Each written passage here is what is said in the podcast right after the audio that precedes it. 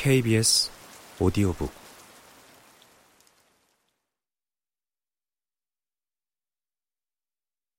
그럼에도 불구하고 공지영 지음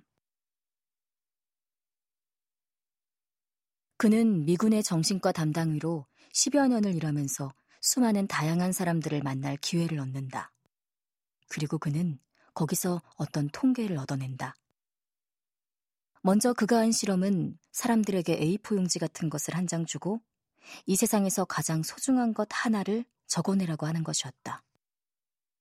사람들은 보통 그 백지를 받아들고 고민에 빠지게 되는데 오직 하나만 쓰라는 조건 때문일 것이었다. 결국 사람들은 고민 끝에 대개는 비슷한 답을 내게 되는데 여기서 미묘한 차이가 발생한다. 그것은 나 자신이라고 쓴 사람들과 나의 자존심이라고 쓴 사람들이 있었다는 것이다. 여러분은 이 두 단어의 차이점을 아는가? 나는 구분할 수 없었다. 내가 내 자존심이지 어떻게 이 둘이 다르다는 말인가? 그러자 그가 말한다. 둘 중에 하나가 가장 소중한 것이라면 어떤 순간 우리는 하나를 희생할 수 있다. 즉, 내 자존심이 가장 중요하다면 어떤 순간 나는 내 자존심을 위해 나 자신을 희생할 수 있는 거고, 우리는 어쩌면 이 회로에 익숙해져 있다는 것이다. 어린 시절 나를 야단친 엄마에게 복수하기 위해 배가 고프면서도 엄마가 차려놓은 식탁을 거부하며 안 먹어! 하고 말하던 습관이 이와 비슷한 경우다. 연인과 싸우고 난 후 자존심이 상하자 그가 사과를 하고 화해를 하려 하는데도 거부하고 계속해서 싸움을 이어가려던 태도 같은 것도 그렇다. 그때 나는 내가 사랑한다고 생각하는 그 사람보다 그리고 그를 사랑하는 나 자신보다 내 자존심을 우위에 놓는 것이다.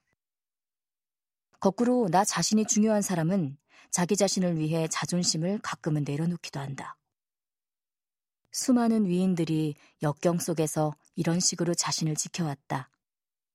수많은 엄마와 아빠들이 일터에서 자존심을 내려놓고 나 자신과 나 자신이 사랑하는 아이들의 미래를 위해 자존심을 잠시 미루어 두며 살아왔다. 아까 예를 든 대로 엄마가 나를 혼냈다 해도 나 자신을 위해서 내가 좋아하는 달콤한 아이스크림을 받아들고 감사합니다 하고 먹으면 된다. 화해하려는 연인과 목숨 걸고 싸울 필요도 없다. 나 자신이 원하는 것이 그와 잘 지내는 것이라면 잠시 자존심을 내려놓고 잘 지내면 된다. 정말 돌이킬 수 없이 치명적인 상처를 입었으면 그 자리에서 돌아와 조용히 관계를 정리하면 된다. 나 자신을 위해서 어떤 경우에도 품격을 지켜야 한다. 이 둘의 구분은 내게 많은 영향을 주었다. 물론 쉽지 않았다. 왜 그런지 모르겠지만 아무튼 좋은 것은 다 어렵다. 그럼에도 불구하고 나는 매 순간 나 자신에게 묻곤 했다. 이건 네 자존심을 위해서인가? 네 자신을 위해서인가?